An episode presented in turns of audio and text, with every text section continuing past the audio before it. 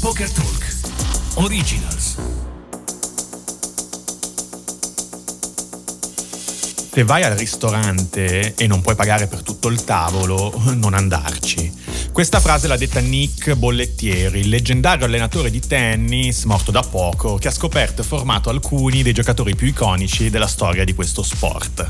Andrea Agassi, Monica Seles, Sampras, la Sharapova, le sorelle Williams, questi sono alcuni.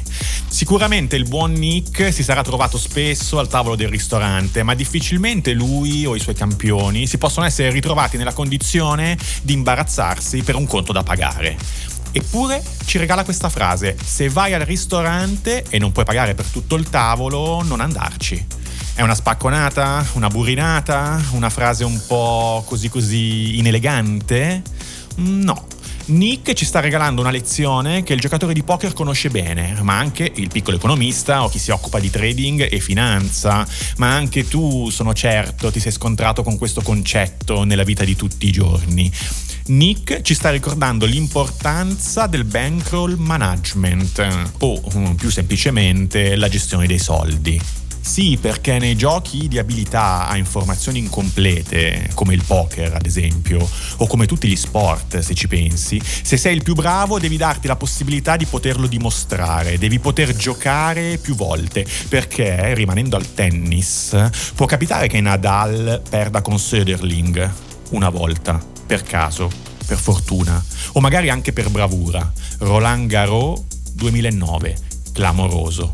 Ma se giocano più volte, il più forte alla lunga vince. Söderling Nadal ad oggi il live score recita 2 a 6.